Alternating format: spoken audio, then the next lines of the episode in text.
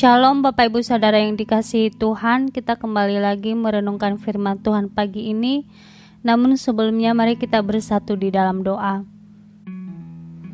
Terima kasih Bapak yang baik. Terima kasih buat anugerahmu yang telah Tuhan curahkan bagi kami. Terima kasih buat kesehatan, kekuatan yang Tuhan berikan kepada kami pagi ini. Berkati setiap hati pikiran kami, agar kami dapat menerima kebenaran firman-Mu dengan baik dan benar, sehingga kami dapat melakukannya dalam kehidupan kami. Terpujilah Tuhan Allah di dalam nama Tuhan Yesus kami berdoa. Haleluya. Amin. Nah, Bapak Ibu Saudara yang dikasihi Tuhan, pagi ini kita akan belajar dari firman Tuhan yang terdapat di dalam Yohanes 3 sorry, Yohanes 8 ayat 30 sampai 36. Saya akan membacakan teks ini kepada kita. Judul perikopnya adalah kebenaran yang memerdekakan. 3, ayat 30 setelah Yesus mengatakan semuanya itu, banyak orang percaya kepadanya. Maka katanya kepada orang-orang Yahudi yang percaya kepadanya, Jikalau kamu tetap dalam firmanku, kamu benar-benar adalah muridku, dan kamu akan mengetahui kebenaran, dan kebenaran itu akan memerdekakan kamu. Jawab mereka, kami adalah keturunan Abraham dan tidak pernah menjadi hamba siapa pun. Bagaimana engkau dapat berkata, kamu akan merdeka? Kata Yesus kepada mereka, Aku berkata kepadamu, sesungguhnya setiap orang yang berbuat dosa adalah hamba dosa, dan hamba tidak tetap tinggal di dalam rumah, tetapi anak tetap tinggal di dalam rumah. Jadi, apabila anak itu memerdekakan kamu, kamu pun benar-benar merdeka. Nah, Bapak Ibu Saudara yang dikasihi Tuhan, teks ini merupakan pengajaran Yesus kepada orang-orang Yahudi yang percaya kepadanya atau ke orang-orang Yahudi yang mengikutinya ketika dia sedang mengajar.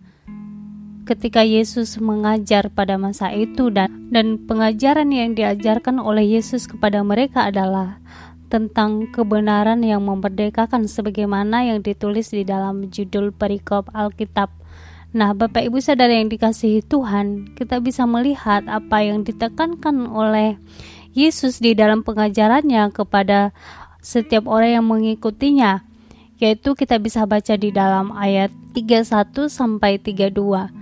Saya akan membacakannya kembali, maka katanya kepada orang-orang Yahudi yang percaya kepadanya, "Jikalau kamu tetap dalam firmanku, kamu benar-benar adalah muridku, dan kamu akan mengetahui kebenaran dan kebenaran itu akan memerdekakan kamu." Nah, di dalam pengajaran Yesus kepada mereka, Yesus berharap agar setiap orang yang mengikutinya dapat memelihara ajarannya, bahkan tinggal di dalam firman itu sendiri. Nah, kenapa Yesus begitu menekankan hal itu kepada mereka? Di dalam 34 sampai 36 di sana dikatakan kata Yesus kepada mereka, Aku berkata kepadamu, sesungguhnya setiap orang yang berbuat dosa adalah hamba dosa. Dan hamba tidak tetap tinggal di dalam rumah, tetapi anak tetap tinggal dalam rumah.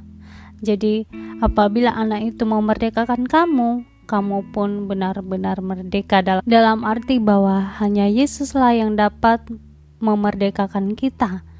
Nah, kemudian kenapa Yesus menekankan kepada murid-muridnya untuk terus tetap tinggal di dalam firman-Nya karena firman-Nya akan membuat seseorang menyadari akan dosanya dan akan memiliki kekuatan untuk hidup merdeka dari belenggu dosa sehingga kita tidak lagi diperbudak oleh dosa itu. Namun, mari kita perhatikan bagaimana respon orang-orang Yahudi ketika Yesus mengajarkan hal itu kepada mereka. Mari kita perhatikan di ayat 33 bagaimana respon mereka ketika Yesus mengajarkan hal itu kepada mereka. Jawab mereka, kami adalah keturunan Abraham dan tidak pernah menjadi hamba siapa pun. Bagaimana engkau dapat berkata kami akan merdeka? Nampaknya mereka keberatan dengan apa yang diajarkan oleh Yesus kepada mereka mereka sulit untuk menerima apa yang diajarkan Yesus kepada mereka. Kenapa? Mereka berpikir bahwa mereka bukanlah seorang budak, tetapi mereka merasa atau memahami bahwa mereka adalah umat yang istimewa karena mereka adalah keturunan Abraham. Namun, mereka tidak menyadari bahwa status sebagai umat Allah tidak serta-merta membuat mereka hidup di dalam kebenaran, tetapi seharusnya jika mereka mengakui bahwa mereka adalah keturunan Abraham, seharusnya mereka hidup seperti Abraham. Kita tahu bagaimana kehidupan Abraham. Bapak Abraham adalah menjadi seorang yang teladan dalam hal iman percaya kepada Allah dan taat kepada kehendak Allah.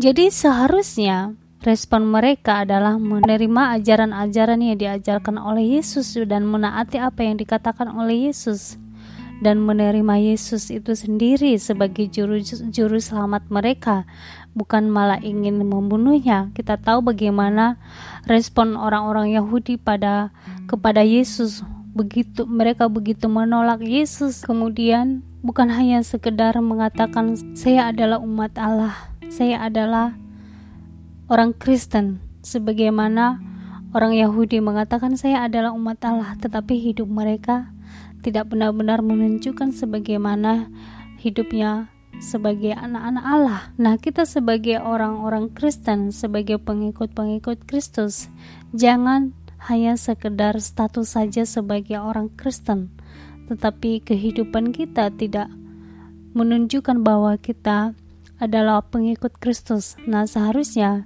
jika kita mengatakan saya adalah pengikut Kristus, maka kita harus menghidupi firman itu Bapak Ibu. Nama Tuhan Bapak Ibu, kiranya firman Tuhan pagi ini dapat memberkati kita. Mari kita bersatu di dalam doa. Terima kasih Tuhan buat kebenaran firman-Mu yang mengingatkan kami kembali bahwa kami adalah orang-orang yang telah dibebaskan oleh karena cinta kasih-Mu kepada kami Terima kasih Tuhan buat anugerahmu yang begitu besar kepada kami.